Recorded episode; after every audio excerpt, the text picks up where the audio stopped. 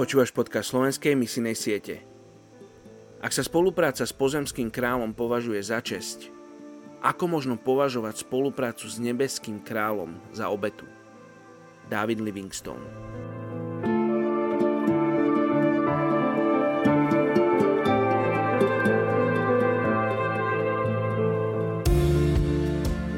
Štvrtá Mojžišova, 14. kapitola, 9. verš. Len sa nebúrte proti hospodinovi, Nebojte sa ľudu tej krajiny, lebo ho zjeme ako chlieb, s nami je hospodin, no ich nechránia ich bohovia, nebojte sa ich. Dnes sa modlíme za etnickú skupinu Turkmenov v Afganistane. Toto etnikum pozostáva z asi 2,2 milióna jedincov. Hoci Turkmeni sú jednou z najpočetnejších etnik Strednej Ázie, v Afganistane sú v menšine, čo je zaujímavé, keďže tu majú významný ekonomický vplyv ich pastieri zásobujú svetový trh kožami vzácných karakúlskych oviec a nádhernými vlnenými kobercami svojich vyberaných tkáčov, ktoré sú tiež jedným z hlavných znakov ich kultúry. Ich svetoznáme koberce v rubinových otienoch sú považované za tie najlepšie v Afganistane.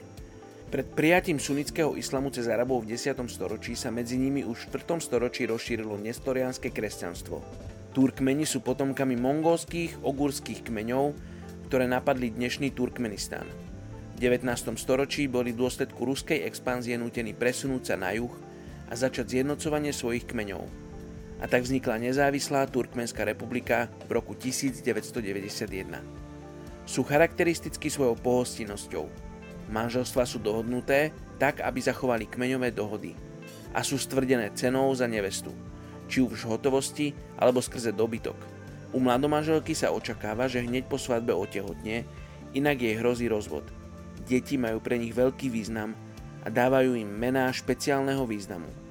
Sú zväčša sunnickými moslimami, ale jedná sa skôr o kultúrne vyjadrenie viery, keďže len málo ktorí z nich skutočne poznajú či praktikujú svoju vieru a je pre nich bežné, že do svojej moslimskej tradície primešavajú staré šamanistické praktiky. Vo svojej modernej histórii si vytvorili organizáciu, ktorá sa plne zasadzuje za obnovu Afganistanu. Zvolenie miestnych rád, slobodu tlače, práva žien a dostupnosť vzdelania v rodnom jazyku, turkmenčine, čo pomôže hlavne mladým ľuďom posilniť ich kultúrne povedomie.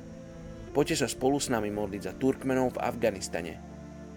Bože, ďakujeme Ti, že Ty miluješ tento turkmenský národ, že Ty si, si ho vyvolil predtým, ako oni a, ako hoci kto z nich mohol teba poznať. Oči ty si ich stvoril na svoj obraz, tak ako si stvoril nás.